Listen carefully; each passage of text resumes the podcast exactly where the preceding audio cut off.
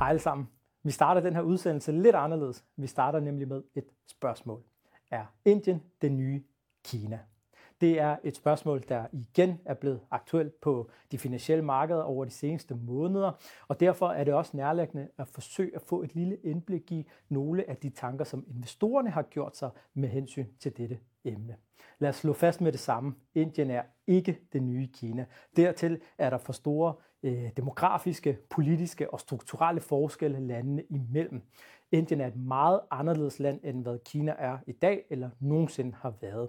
Kort fortalt, så er Kina jo en industriel vækstmotor, hvorimod Indien er en mere servicepræget økonomi med styrker inden for IT, IT-services og finans med hensyn til de demografiske forskelle, så øh, er Kina jo udfordret af, i forhold til befolkningstilvækst, da de jo en årrække har kørt med den her etbarnspolitik, hvorimod Indien jo lige nu oplever en kraftig befolkningstilvækst, og de politiske forskelle, forskelle er jo åbenlyse. Indien er jo et demokrati, hvorimod Kina jo har en lidt anderledes styreform.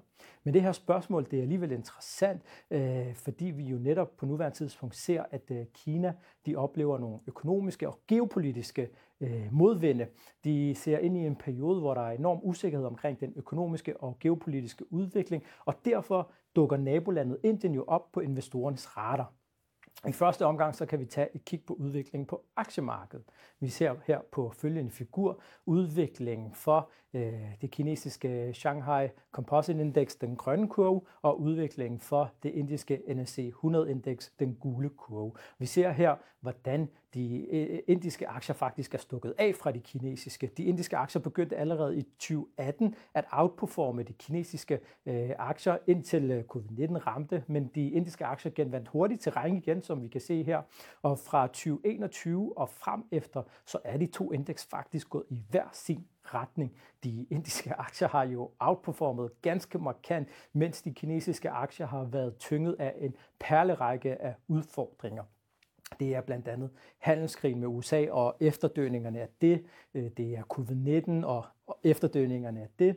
Og så også øh, hele konflikten, problematikken vedrørende Taiwan, og så de strukturelle udfordringer, som ejendomssektoren i Kina på nuværende tidspunkt kæmper med. De her elementer og komponenter har været årsag til, at særligt i Vesten, deres syn på Kina, deres opfattelse af Kina er blevet mere negativ. Og det har så også resulteret i, at der er flere af de vestlige lande, der er begyndt at hive noget af deres produktionsapparat ud af Kina igen. De er begyndt at hive nogle af deres investeringer hjem igen. Et, et af de øh, eksempler, et eksempel på det er jo de udenlandske aktieinvesteringer, som vi kan se på følgende figurer her. Der ser vi her udvikling i øh, hvad hedder det, de udenlandske aktieinvesteringer i Kina og i Indien, og vi ser, at de udenlandske aktieinvesteringer de strømmer ud af Kina. De øh, indflået af udenlandske aktieinvesteringer i Indien har været gradvist stigende siden marts 2022, som vi kan se øh, på den øh, opad, lille smule opadgående gule kurve her. Kina havde jo i starten af årtusindet en, et, et, et ekstremt inflow, et solidt, øh, stabilt inflow af udenlandske aktieinvesteringer, men det må man så sige også i de senere år øh, virkelig har vendt ved, ved den her nedadgående trend. Vi har set den her, det her enorme dyk, det her enorme fald. Og det skyldes jo nogle af de problematikker, vi har været inde på, men også lidt svækkede vækstudsigter, eller i hvert fald en vækst, der ikke er på det niveau, som man investor har været vant til fra Kinas side af i starten af årtusindet. Og netop det her, de første to årtier af det her årtusinde har jo netop været historien om Kinas fremgang. Spørgsmålet er så, om de næste to årtier, det kommer til at være historien om Indien. Hvad er det så, der gør Indien så interessant? I første omgang så kan vi tage et nærmere kig på den økonomiske udvikling. Her på følgende figur, der kan vi se den historiske BNP-vækst og forecast for de fremtidige, fremtidige forventninger til udvikling i BNP-væksten en stigende eksport, øh, voksende øh, indlandsk forbrug, stigende realløn, enorme investeringer i infrastrukturen, og den her fortsatte digitale transformation, den har været understøttende for den økonomiske udvikling i Indien. Og Indien præsterer sågar også øh, en BNP-vækst, der er højere end Kina på nuværende tidspunkt. Og hvis, man, øh, hvis det her vækstscenarie udspiller sig, så forventes det, at øh, Indien vil være i stand til at præstere en øh, BNP-vækst i de kommende år på mellem 7 og 8 procent. Det er jo ikke fordi, at væksten i Kina på nogen som helst måde er dårlig. Den er bare ikke på det niveau, man har været vant til fra Kinas side i starten af årtusindet. Og hvis det her vækstscenarie det fortsætter, fortsætter med at udspille sig, så øh, vil Indien faktisk gå hen og blive verdens tredje største økonomi inden for, inden for det næste årti, kun overgået af USA og Kina, som vi også taler om her. Hvad, hvilke faktorer er det så, der driver den her økonomiske udvikling, den her vækstrejse, som Indien har været på, jo, øh, som de stadig er på? Jo, til at starte med, så er det det politiske landskab. Indien har siden 2014, der har partiet BJP haft flertallet i Indien, og hvad hedder det, der har man så haft Narendra Modi som premierminister, og han har været en rigtig reformator. Han har været med til at implementere en lang række business-friendly reformer øh, med ønsket om at øh, styrke økonomien og komme fremtiden i møde. Og der er også blevet øh, investeret enormt i infrastrukturen i Indien under hans regeringsperiode. Man har faktisk her i 2023 brugt 120 milliarder dollar på infrastrukturforbedringer. Så er der så den voksende befolkning, som vi også har været lidt inde på. Indien har faktisk også på det punkt overgået Kina. Indien er nu det land i verden med det højeste indbyggertal, det højeste befolkningstal. Det, der er vigtigt her særligt, det er, at øh, Indiens største del af Indiens befolkning faktisk er 25 år eller derunder. Så øh, fra et økonomisk synspunkt, så har man faktisk en meget ung, meget robust arbejdsstyrke. Størstedelen af befolkningen er i den arbejdsdygtige alder. Derudover så ser vi også den her stigende realløn, som vi har været lidt inde på.